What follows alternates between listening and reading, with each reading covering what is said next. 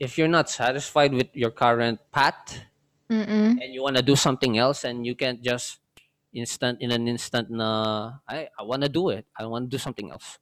Mm. You can just plan it. Plan it ahead. Plan it long term. Try to think about everything that you do na it, that has risk. Hello and welcome to Self Glow Stories. This is the podcast that turns doubters into dreamers and dreamers to doers. I'm Kishali, your host, and each week I share content about lifestyle, self growth, productivity, creativity, and more. I invite you to spark life and magic to your everyday through a journey of lifelong learning, self discovery, and personal development. We glow when we grow.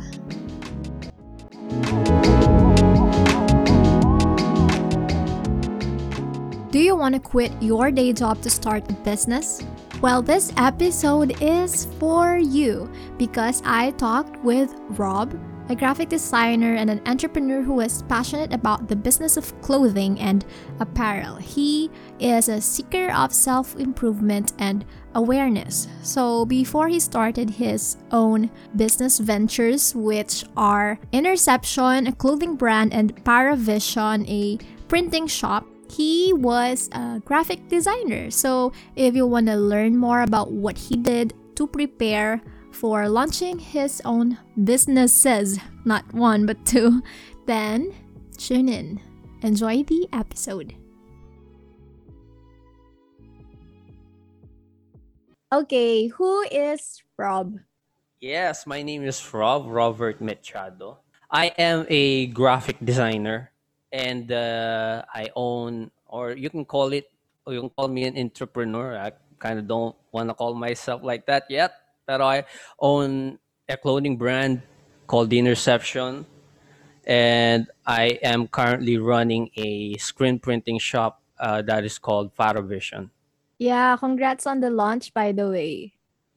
Thank you so much. Uh, it's been a minute. Ang daming delays. After all the delays, the um, the challenges, we finally managed to open this year, last March. Just curious, why do you do what you do with the screen printing shop and the clothing brand? Well, let me start sa clothing brand. Kasi they are intertwined or connected with each other. I've always wanted to start a clothing brand ever since 2014. Kasi back, way back 2014, I was well invested in Filipino hip-hop, hip-hop culture, yung mga ganun, mga flip-top. I've followed and watched, uh, listen, hip-hop until this day. Not too much, pero back in 2014, I was so into it. I've been imagine myself being one of those. and uh, I attended one of these uh, events, right? May mga events kasi sila. And um, doon ako na-introduce sa mga clothing brands na, oh, naggagawa pala, gumagawa pala sila ng ganun dito. Kaya pala nilang gawin to. And I was interested. Doon ako na-introduce. Pero back then, hindi ko naisip yung, oh, okay, into clothing brand na-introduce ako sa clothing brand na to. Gusto kong gawin to. Into ako sa, in ako sa hip-hop. Pero hindi hip-hop yung gusto kong about ng clothing brand. About sa gaming type. Because I was, I am a little bit of a nerd. I'm, I like to play games. And back in the day, um, yun, doon ko unang naisip na start a clothing brand gaming related. Pero back in the day, back in 2014, I was in college uh, second year. I didn't have any money to fund myself Mm. start a clothing brand.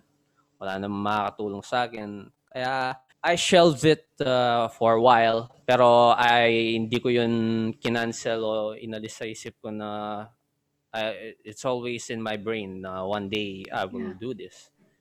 So fast forward, uh, way last year, I left my job uh, full time as a graphic designer to actually take a break because I was uh, getting burnt out dahil Mm. uh, graveyard was very exhausting to me. Yung lifestyle ng going to work every day, traveling, it was very exhausting for me. I, I decided to take a break muna. And um, then COVID happened. Then COVID Yeah. happened. So yun, I planned this whole three-month vacation. Papahinga, mag-aaral, ng, mag-aaral para mag-add ng new skills, then go back to work.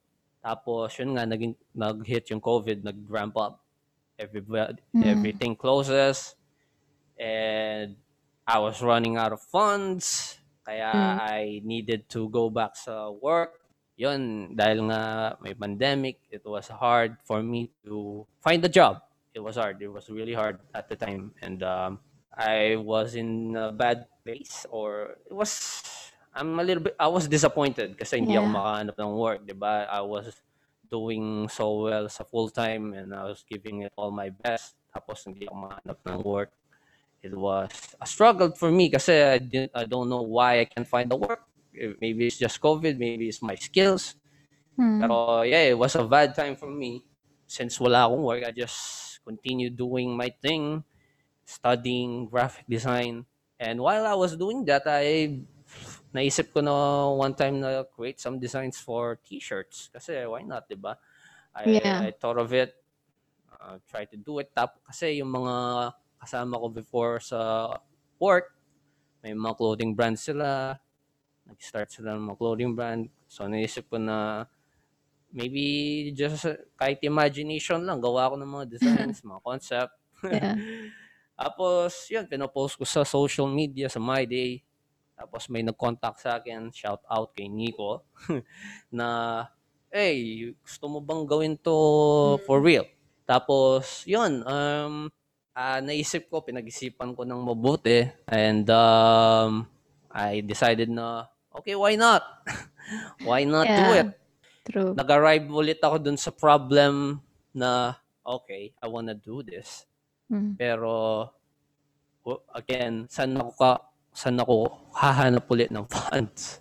Kasi Yeah. wala akong wala akong full time Mm. tapos gusto kong gawin to. So automatic na tatanong ko is yung kuya ko. Kasi siya yung pinaka mabilis kong ma-reach to ask.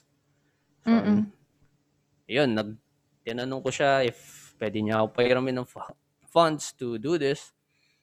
Tapos, sinabi niya na, okay, papairam kita, pero gusto ko pati yung printing sa atin na. Meaning, gusto niyang ma-involve dun sa gagawin ko.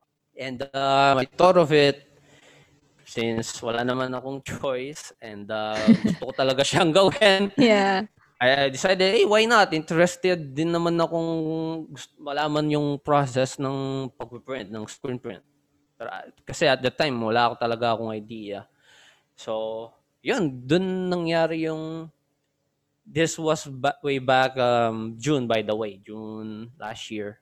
So, Mm. it was a long process. So from June till March, yun yung whole uh, process na nangyari from the brand, starting my brand, tapos from the construction, it's sa bahay namin, turning our house into a screen printing shop. Uh, and uh, I do it because I I love uh, I love the I love being in business. I've Yeah. always wanted to be somewhat somewhat of of an entrepreneur, getting into a business. Honestly, being in a full time job, it is not for me kasi Yeah. I just don't love the lifestyle. Yung going in and out of work, 9 to 5, or whatever your full-time job is. It was very exhausting and it's not fulfilling for me. And I've always wanted to do something special. And I always thought na, hey, maybe doing, being an entrepreneur doing is something special. Kaya that's why I'm doing it. Paravision and the screen printing side is one of those um, things that you are is so interested and you just want to do it kasi it's so interesting kasi involved siya sa clothing brand na ginagawa ko ngayon. Tapos yung whole process, yung whole art of screen printing, I just love the process. Kaya Yeah. even though it's not making so too much right now, I still love it kasi, you know, I'm passionate with the the whole process ng screen printing. Yeah, that's an amazing story of how you got to where you are right now. You said you had a full-time job as a graphic designer. So ilang years ka nang nag-work as a graphic designer? Well, I graduated uh, way back 2018. Mm. Doon talaga ako nag-start na maging full-time graphic designer. All in all, I'm a graphic designer for over three years.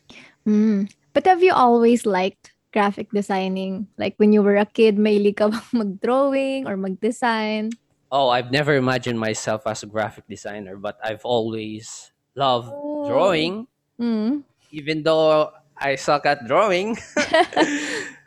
Nakakaingit yung mga marunong mag-illustrate. Kaya nga, pag mag-hire ako ng mga artists, I'm just Mm. so mind-blown sa kanilang talent. Pero I've always been interested ever since nakita ko yung episode ng Kapuso Mo, Jessica, so about Photoshop. And Oh. as soon as nakita ko yon I've always imagined or I've always wanted to use that software. I think 2010 ko nang nakita yon Hmm. kung na nang nakita yung episode na yon. Tapos nun, ever since, nasa utak ko yon. Way back in 2013, yun yung first time na nag-compute, nagka-computer ako ng personal. Mm-mm. And as soon as I got that, I immediately download Photoshop. Tapos, yun na yun. yun doon na talaga nag-start yung whole learning and journey process ko as a graphic designer. Most of my graphic design knowledge and skills is all self-taught. Kasi sa school namin, Mm. they all they mainly focus on programming. Kaya we it's not really wala. It's not hindi kami talaga natuto to be a graphic designer. Kaya kailangan mag self-study. I love design, I love art, I love illustration even though I suck. Kaya yun, um, I'm still a graphic designer. I still love graphic design till this day and maybe forever.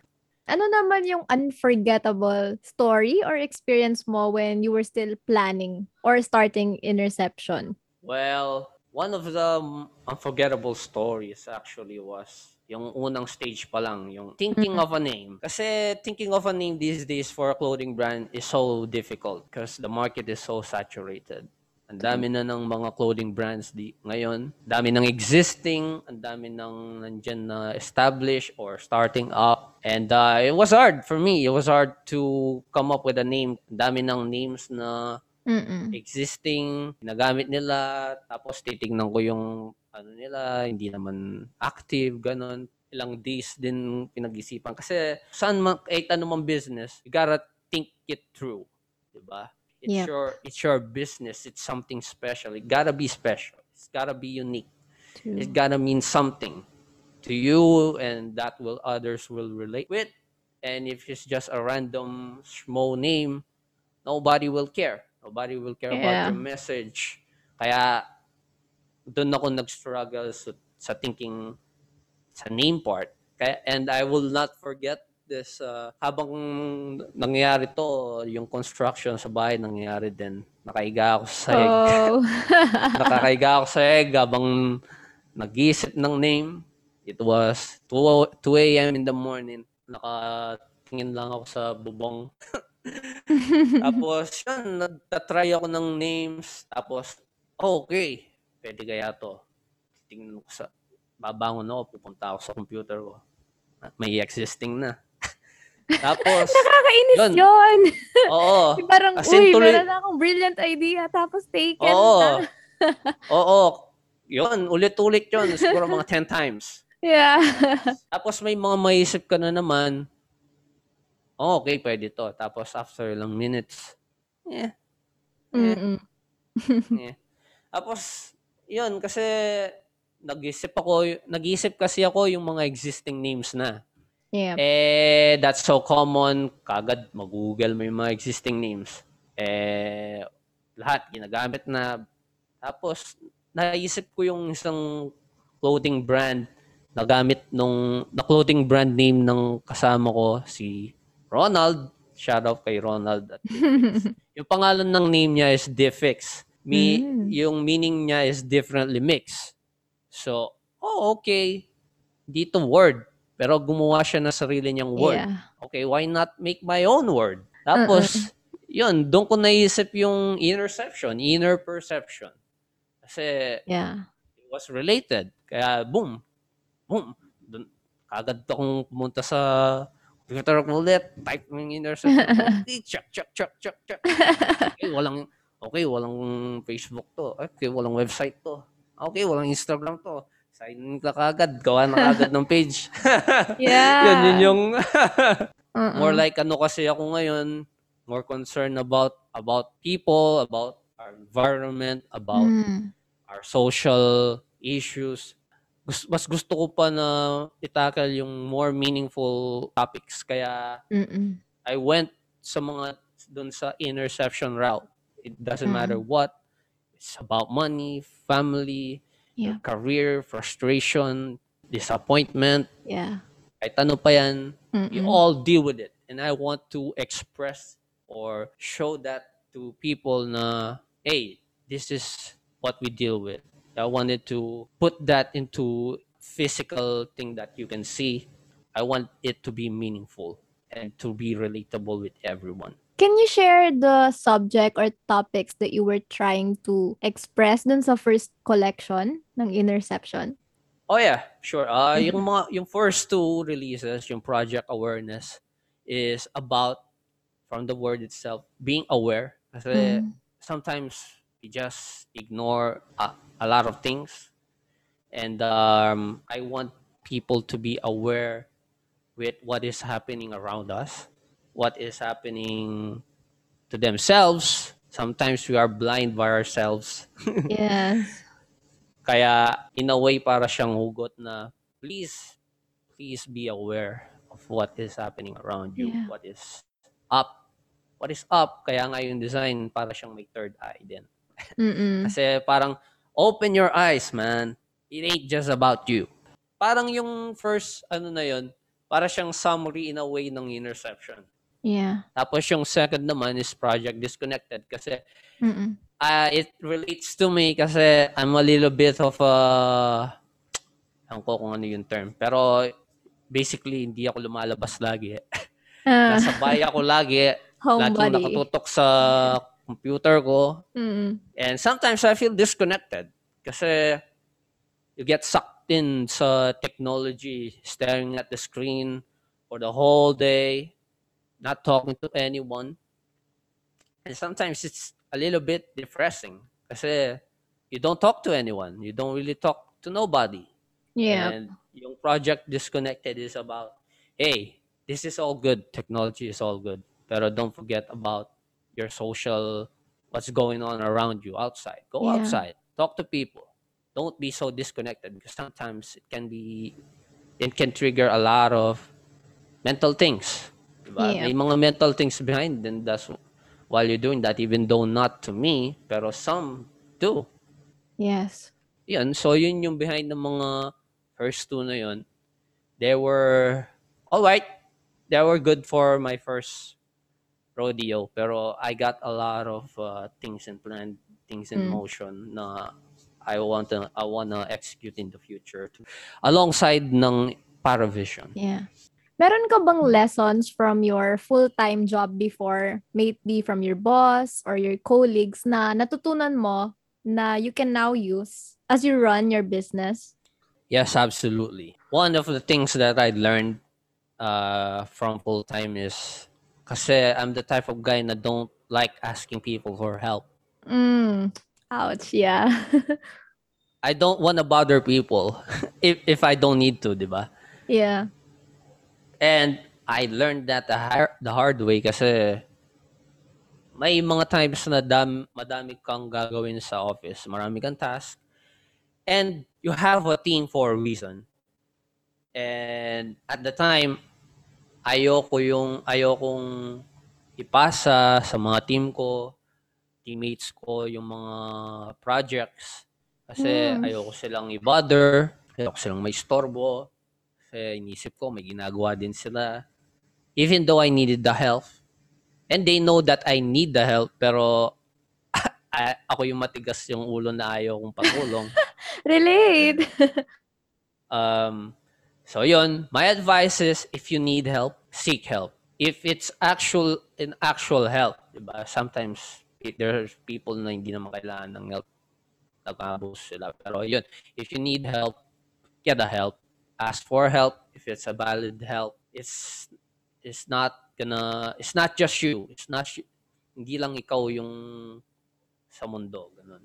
People will help that. you and they are willing to help you if uh, it's for the right reason naman and it it's reasonable it makes sense hindi siya yung just uh, parang gusto mo lang tamad ka lang ganun. yeah. ngayon kasi dito sa shop Mm-mm.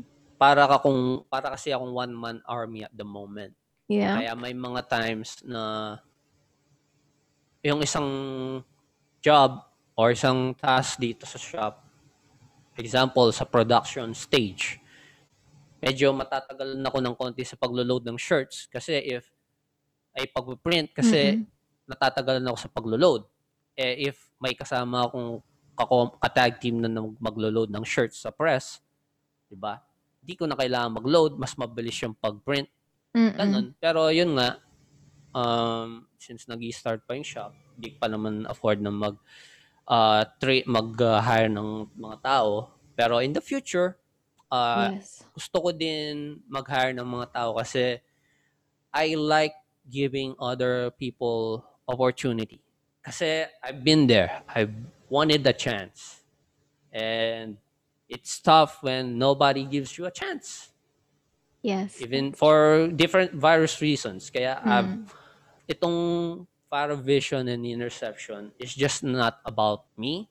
Kasi Mm. yun nga, I wanted to do something special and one of those special things is to help other people by in different ways like hiring people, giving them a job Yeah. that they like, they, that they are passionate with, and that they will, they will enjoy. And that's what I want this whole journey to be as well.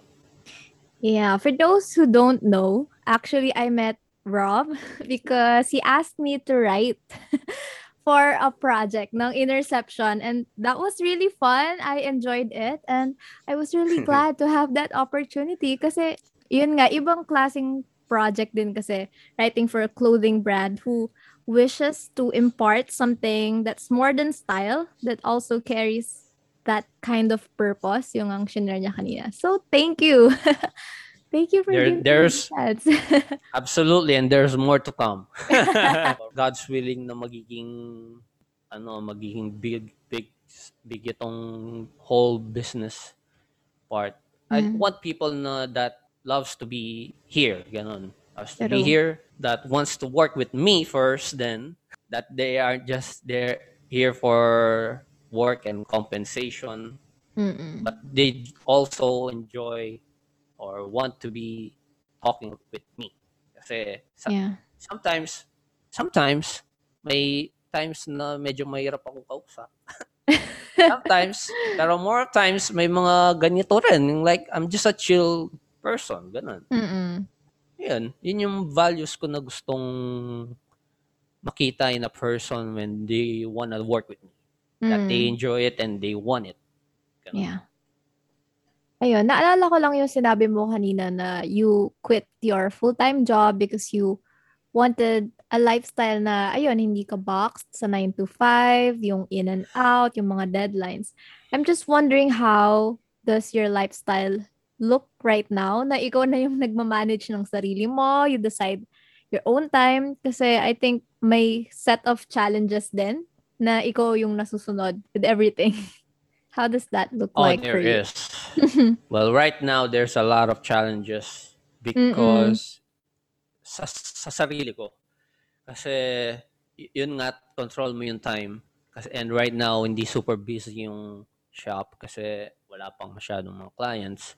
And sometimes I feel na just just not doing anything. Oo. kasi kasi may mga times na you are a bit distracted. Like for example, everyone is working from home, right? Yeah. And I can definitely 100% say for a fact na I am mm. more productive na nasa office ako nung nasa office ako kesa nung nasa pa- Oh. bahay. Pero I feel I don't feel that I'm getting tortured. Mm. Kasi yun nga control mo yung time mo. Pero y- of course, you gotta be responsible. Mm-mm. Kasi may mga times din na ah, gusto kong maging productive, tapos nakita ko yung mga ibang friends ko sa social media kasi they, they influence me. They, social Mm. media influence me kasi it motivates me. And they, I see them doing a lot of work. And I'm sitting here just chilling. Kaya it forces me, naisip ko na, what am I doing? I need Yeah. to work. I need to do, I need to be productive. Kaya yun, yun yung mga challenges ngayon, personally. Pero, without a shadow of a doubt, I'm, Mm. I work hard. Yeah. When I, when it's time to work, I work hard. Yeah. Pero may mga times din na I'm just laying back. Kasi Yeah. I've come, may, nasa jeans. nasa jeans. Well, that's important too. Yung rest Yeah, and play, no? Yeah, 100%. I Mm. definitely recommend that kasi life just just doesn't revolve around working and earning money. Yes. Unless you love it, I, unless you are obsessed with it. yep. Pero there will be a certain time na it will get into you mentally Yeah. and even physically. Oh, yeah. So, anong favorite book or resource mo? Something that motivates you or that fires you up with these ventures? Well, hindi ako masyadong reader. Mm. Yeah. I don't really read books kasi tamad ako. I, I, I, I hate to say that pero I gotta say it. I gotta be Yeah. tam- tamad akong magbasa ng books. Pero I Mm. do read. Mm. I do read. I try, I force myself to read kasi you gotta evolve Yeah. with the time. You gotta be, gotta mature, gotta learn Mm. new things. Yeah. And I have this responsibility, so I gotta get out of my comfort zone and do something else na that will help Mm-mm. me and that will benefit this whole venture. Kaya mga sources, I watch a lot of YouTube videos. Mm. I watch a lot of YouTube videos kasi I've more my attention is more through watching Yeah. visual. I absorb I absorb it better. I absorb Mm. information better eh, when I watch something Mm. rather than reading. Yep. Kaya I watch a lot of YouTube. A lot of YouTube. Do you have a recommended channel for designers? Oh, yes. Uh, there's a lot of good channels out there. Mm. There's number one is the future. Yes. Future is number one. Mm-mm. So it just doesn't teach you about design. It teaches it also teach you about business of Yep. design as well. How you communicate with clients, how Mm-mm. you conduct your research, research, the process. I learned a lot from that channel, Mm. much, and uh, that is my number number one uh, recommendation for graphic design. Yeah, Go check that out. Okay. Best advice that you've heard. What is it? Best advice that I've heard. Um, can't remember at the top of my head, actually. Mm. Mm, Pero okay. the way I look at life kasi Mm. I try to self-reflect as much as possible. Mm. So it's a bit kind of, I don't know, it's a bit weird to say. yeah. Pero most advice that I take is from me. That's true. Kasi, and also, pero hindi siya just naisip ko lang. Oh, naisip ko lang. Mm, mm, It also comes from a lot of things. Like watching videos, self-improvement, from this podcast itself, from podcasts.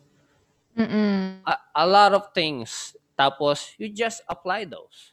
You just apply those information, reflect, and you apply it to yourself. Yeah, I just want to share this kasi meron akong favorite na YouTuber. Um, yung name niya is Moshelby. Tapos, meron siyang pinublish na video.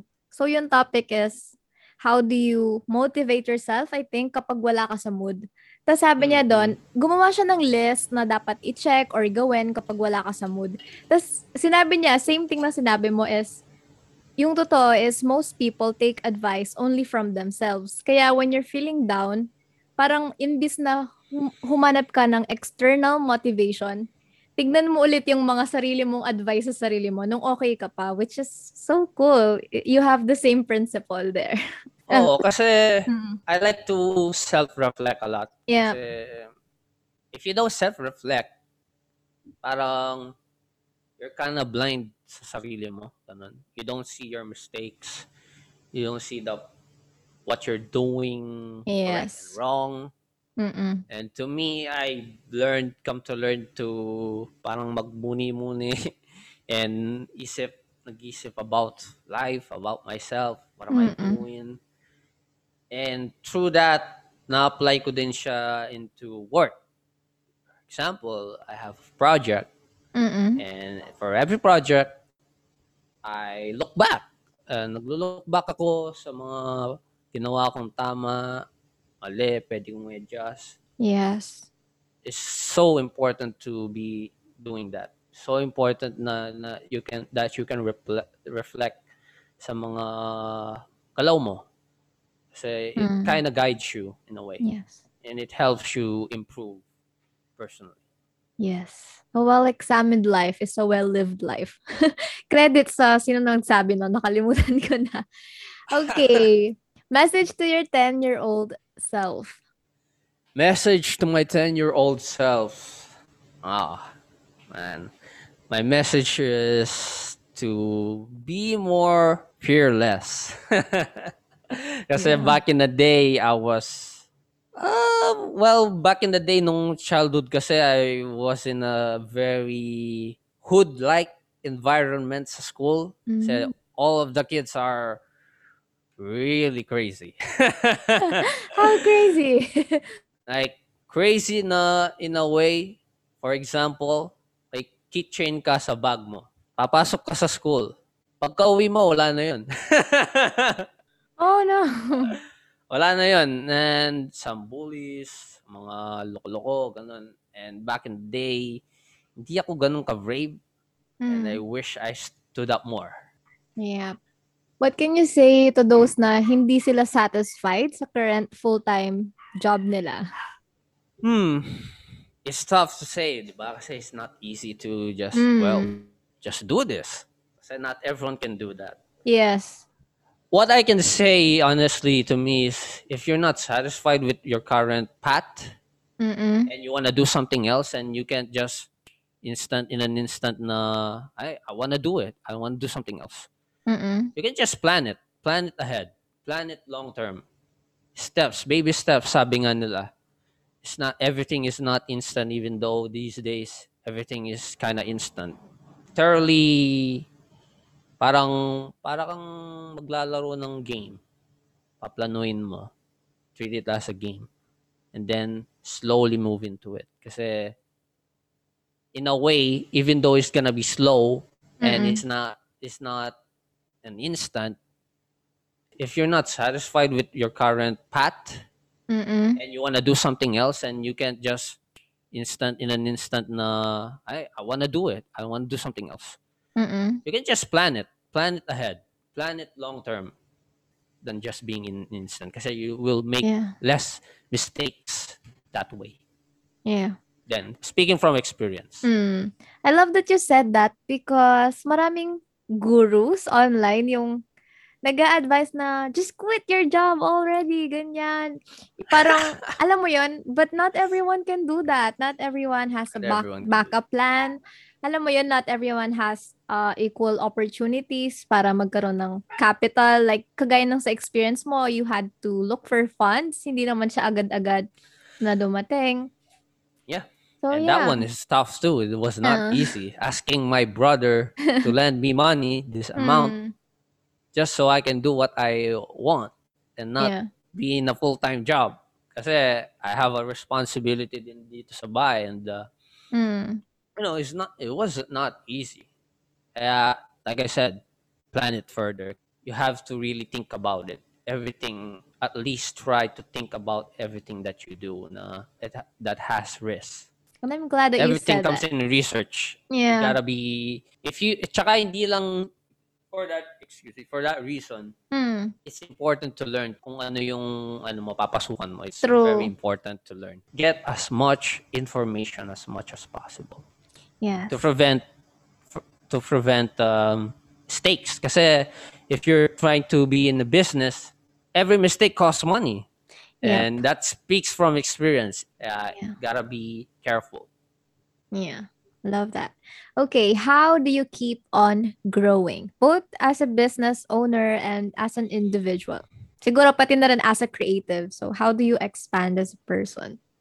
Well, yun nga, sabi ko nga, I like to self-reflect. I like to take a look at myself on what am I doing correct, what am I doing wrong, Mm-hmm. uh, and then try to assess myself if how I will change it. Kasi may mga times din na, okay, I know what to do, pero it's not easy to do. Yeah. Kasi hindi naman basta-basta, oh, just just change. Just stop doing this. Just stop this. Just be like this. Mm. Kaya, pero it's important that you know, oh, you are messing up. You Mm. are doing something correct. You are some, and through that, you research again. You find knowledge on how to approach that issue. I've always, hindi ako fast learner. I don't learn in a jiffy. Kaya, Mm. I need to be doing my best to inform myself, to educate myself with mostly everything that I do. Kasi it's not an easy way for me. Di ako, like, for example, sa games. Mm. I love playing games, pero I'm not good at playing games. I suck at playing video games. Pero I love playing video games. Mm. Pero in or and kaya in order for me to become at least average sa video games, Mm. I have to do my due diligence to learn properly the game. And Yes. I'm not a talented guy. I'm not a one of one of a kind person. Just learn. Just try your Mm. best to learn. Yeah. I did not love school. Mm. The process ng school itself. I don't know. I don't like being in school. I don't like studying.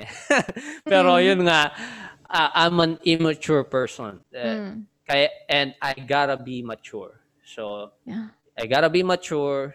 I got responsibilities, and I cannot stay immature. I gotta learn. I gotta learn from experience. I gotta be Yeah. mature. Be in school. I gotta, even though I don't love school, I gotta finish school. I messed up a lot in school, pero I managed to finish. Kasi, yun nga, I got a lot of responsibilities. Parang in a way, I got a chip on my shoulder. Mm. You know, alam mo naman sa family, if you live in a generation of a family, everything is about being a college graduate. Mm. That's so You are nothing, you are nothing if you are not a college or a degree holder. And in a way, Yeah. somehow it's kind of true. In these days, it's not. Pero Yeah. in our generation, in my family, you gotta be graduate. You gotta be a college degree holder. And that's what I did to satisfy their needs. Ganun. Pero I was Mm. not happy. Mm. I used to think that too. Parang, siguro dahil na rin sa culture around me, na parang if hindi ka graduate, ganyan, walang patutunguhan yung buhay mo. oh, it's Which definitely is, the culture. Oo. pero nung nag-work na ako, I- I'm really grateful for my job kasi yung mindset nila iba. So, they don't care much about your degree as long as, alam mo yun, you're willing to learn, you're really interested in the craft, and you you're committed to growing as a writer Yeah. or as a creative. Sa real world pala, walang mas- walang magagawa yung college degree mo if you're not mature, if yung character mo hindi maayos, or alam mo yun, yung masama ugali mo sa mga ka-work Yeah. mo. Yeah, Sobrang- 100%. Mm. Pero school is very important. Yeah, it is. School is very important. It's um it's a great tool to have. To have a degree in a way parang training din siya sa mga different uh, aspects how you deal in real life then in a way even Mm. though some not really pero it's how you approach how you approach it pero yun Yeah. nga tama ka it's not about being having a degree Mm. being uh, dean's lister having Yeah. summa cum laude Yeah. being a doctor blah blah blah Yeah. obviously gusto mong maging doctor you gotta be in school pero Yeah. for everything for everything else like life Mm-mm. school doesn't teach you how to budget Mm-mm. School doesn't really teach you how to deal with clients. Yeah, that's true. It doesn't really teach you much. Tsaka na-realize ko rin na in a way, well, kasi sa work ko back in the back back in the day, like two years ago, may I don't know if I should say, may, ma- may mga schoolmates ako doon Mm. na sobrang galing academically. Mm. But here we are right now in this setting. Mm-mm. We go to the same place, we go at the same time, we go out the same Mm. time, we earn the same amount of man- money, but they Mm-mm. are better academically back in the day. Yeah. So, somehow, nare- naisip mo din if you are that person na you pour your heart out sa school. Not really Mm. being uh, being ego- egotistical or pride, pero Yeah. you put a lot of work sa school, di ba? And it's gotta be paying off, di ba? Yes. But you're in this setting. Mm. Yun, yun.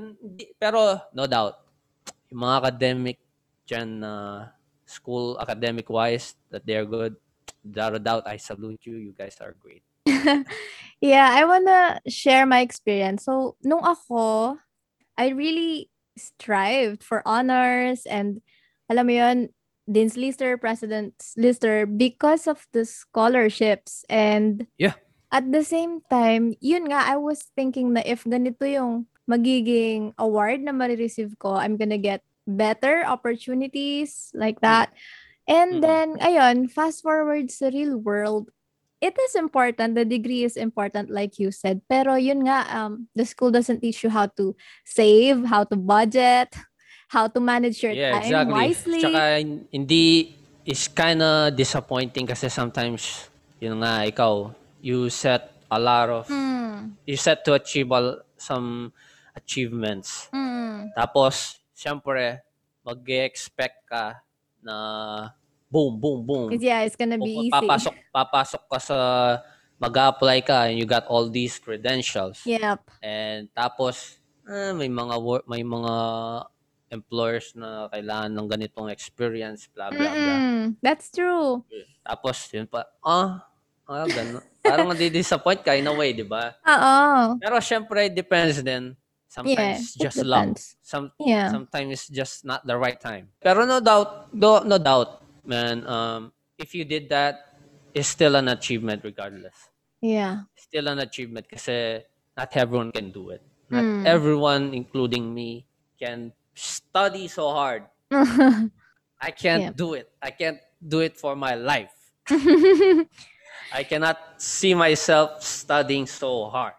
I guess what I want to zero in on is yung, yun nga, yung you, you pour this effort, tas ino-overthink mo lahat. But at the end of the day, when you go out in the real world, at least sa ano ko, sa industry natin na creatives, parang the school degree is not gonna be enough. You have to be willing to learn every day. Kasi yung natutunan mo sa school, alam mo yun, nag-update yan eh. Parang ganon. So, 100%. You also gotta be know how to talk to people. yes, I communication didn't know- skills.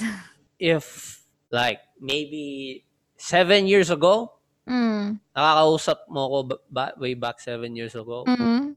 I'm such a different person. Same. I'm such a different person kasi introvert ako and I don't like talking to people that I don't like until this Mm. day. Pero I know how- pero I can talk to people. Not before. I Mm. don't know what to say.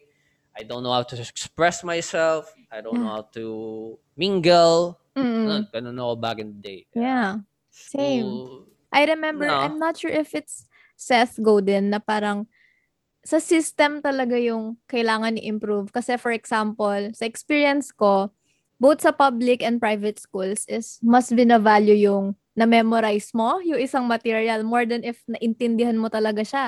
So kapag katapos ng exam, after a few weeks, hindi mo na alam yung lesson kasi memorize mo lang yung meaning nila or yung answer doon sa mismong test. Pero hindi mo ap- alam i-apply in real life or i-apply sa Well, araw-araw. so isang flaw siguro yun. pero no, no doubt, I mean, I'm not, I'm not talking bad sa Oo. in school. Not, not because I was not good in it. Mm. Pero it's just that um, today, I think people should not just be relying on Mm-mm. s- academic skills. Yes. Kasi may mga successful people, there's a lot of successful people na they aren't really college graduates. Yep.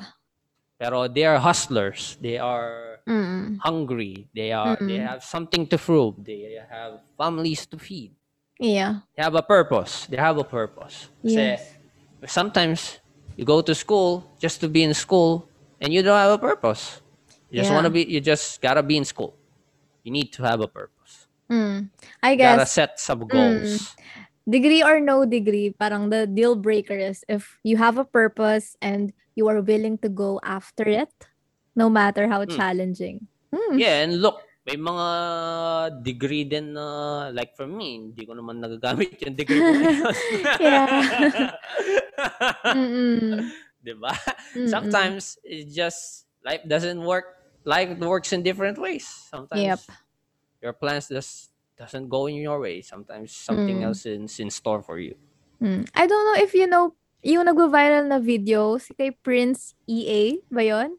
Tapos meron siya yung sa education system na yun nga yung we try to teach students the same way. Eh, iba-iba tayo ng way of learning, ganyan.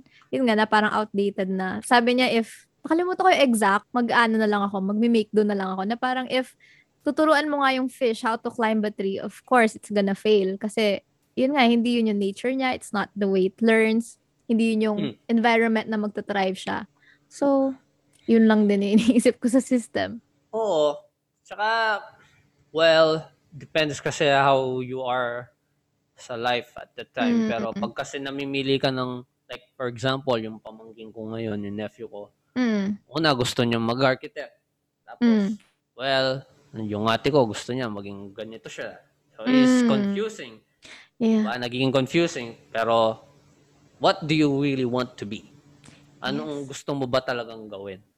How do you see, it's a cliche question, pero how do you see yourself in XX years? Yeah. Ganun kung tinitingnan yung life right now, Mm. tsaka yung business. Kasi, Yeah. it helps you even if it doesn't go that way at Mm. least may guide guide ka how you will cruise tapos Yeah.